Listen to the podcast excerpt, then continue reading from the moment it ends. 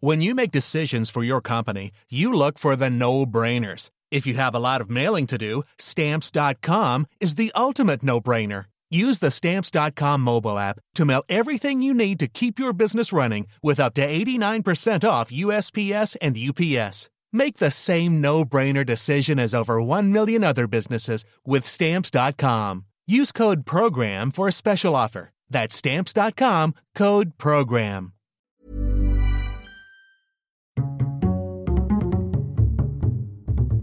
Culture G, votre podcast quotidien. Bonjour à tous. Aujourd'hui, nous fêtons un drôle d'anniversaire, celui de l'affaire du collier de la reine, une escroquerie qui eut lieu il y a 234 ans jour pour jour, le 25 janvier 1785 à la cour de Versailles.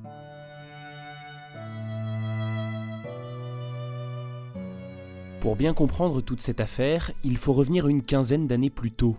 Louis XV est sur le trône de France et il souhaite offrir un extraordinaire cadeau à sa favorite, Madame du Barry.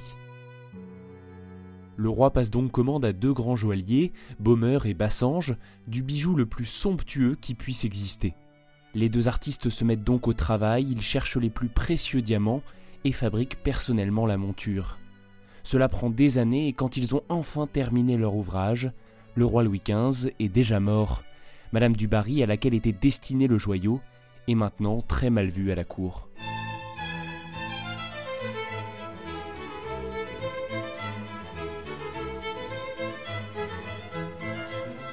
Sur le trône, il y a désormais le petit-fils de Louis XV, le fameux Louis XVI. Logiquement, Baumer et Bassange lui proposent le collier. Trouver un acheteur est difficile tant sa valeur est grande, 1,6 million de livres, cela correspond tout de même au prix d'un navire de guerre. Louis XVI songe à l'offrir à sa femme, Marie-Antoinette, mais celle-ci n'en veut pas, sans doute parce qu'elle le trouve trop luxueux ou parce qu'il a été fabriqué pour la controversée Madame du Barry. C'est là ce collier dont vous m'aviez entretenu Oui, sire. Il ajouterait presque à votre beauté. Je veux qu'il soit à vous. N'est-ce pas vous qui me parliez de mes dépenses? C'est moi aussi qui aime à vous faire plaisir. Vous êtes tous à me torturer. Mais non, je n'en veux pas. Après ce refus, les deux joailliers tentent de vendre le bijou à l'étranger, mais sans succès. C'est alors qu'une dame de la cour, Jeanne de Valois-Saint-Rémy, comtesse de la Motte, qui traverse avec son mari une période de difficultés financières, a une idée. Ils vont organiser une escroquerie.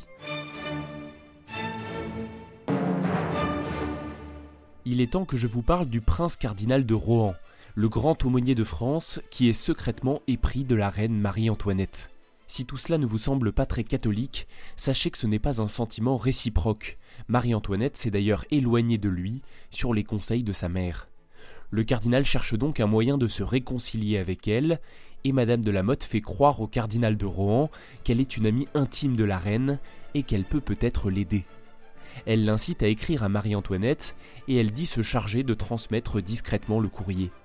Elle met en place une fausse correspondance et va même jusqu'à organiser un rendez-vous nocturne entre le cardinal et Nicole Leguet, un sosie de la reine. La ressemblance est si frappante que le cardinal tombe dans le panneau. En janvier 1785, dans l'une des fausses lettres, la reine explique au cardinal qu'elle meurt d'envie de faire l'acquisition du fameux collier, mais qu'elle ne le peut plus car elle l'a déjà refusé une fois. Elle demande donc au cardinal d'acheter le bijou et de lui transmettre par l'intermédiaire de la comtesse de la Motte, et elle le remboursera peu de temps après. Ça y est, vous avez compris l'escroquerie. Évidemment, le cardinal, lui, n'a pas le moindre doute. Le 25 janvier 1785, les deux joailliers parisiens remettent au cardinal de Rohan la somptueuse parure de diamant, et sans se douter de rien, ils la donnent à la comtesse de la Motte. Elle et son mari commencent donc à revendre les diamants à l'étranger et à s'éloigner de la cour. Les mois passent et personne ne se doute encore de rien. Février, mars, avril, mai, juin, juillet. Au mois d'août, le cardinal qui ne reçoit pas le versement de la reine commence à se poser des questions. Baumer, à qui on avait prétexté des difficultés financières pour le retard du paiement, prend peur et demande alors des explications à la maison royale. Le jour de l'Assomption, le 15 août 1785, le cardinal devait normalement célébrer une messe à Versailles. Ce jour-là, La reine le convoque et lui demande de s'expliquer. Vous êtes devenu fou le jour où vous avez pensé que la reine de France pouvait accorder des rendez-vous secrets ou se servir de vous pour l'achat d'un bijou. Madame, Vous vous êtes déshonoré, monsieur. Cela vous regarde. Mais vous avez tenté de me déshonorer aussi. Et le roi le saura. Marie-Antoinette prie le roi d'envoyer le cardinal dans une geôle de la Bastille. Mais c'est trop tard. La réputation de la reine est entachée. Certains pensent même que c'est elle, l'Autrichienne, qui est derrière cette escroquerie. Une enquête mène aux véritables coupables qui sont tous arrêtés, à l'exception de M. de la Motte qui parvient à fuir en Angleterre avec les diamants qui n'avaient pas encore été vendus. Cette affaire du collier en a donc inspiré une autre, celle de la célèbre bande dessinée Blake et Mortimer.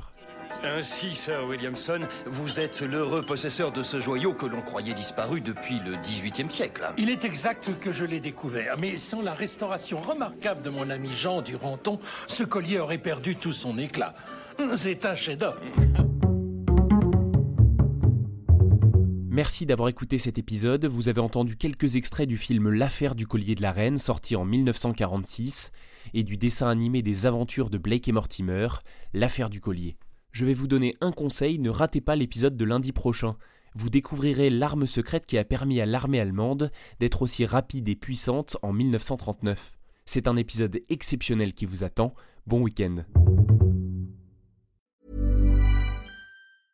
A lot can happen in the next three years. Like a chatbot may be your new best friend. But what won't change? Needing health insurance. United Healthcare Tri Term Medical Plans are available for these changing times. Underwritten by Golden Rule Insurance Company, they offer budget friendly, flexible coverage for people who are in between jobs or missed open enrollment. The plans last nearly three years in some states, with access to a nationwide network of doctors and hospitals. So for whatever tomorrow brings, United Healthcare Tri Term Medical Plans may be for you. Learn more at uh1.com.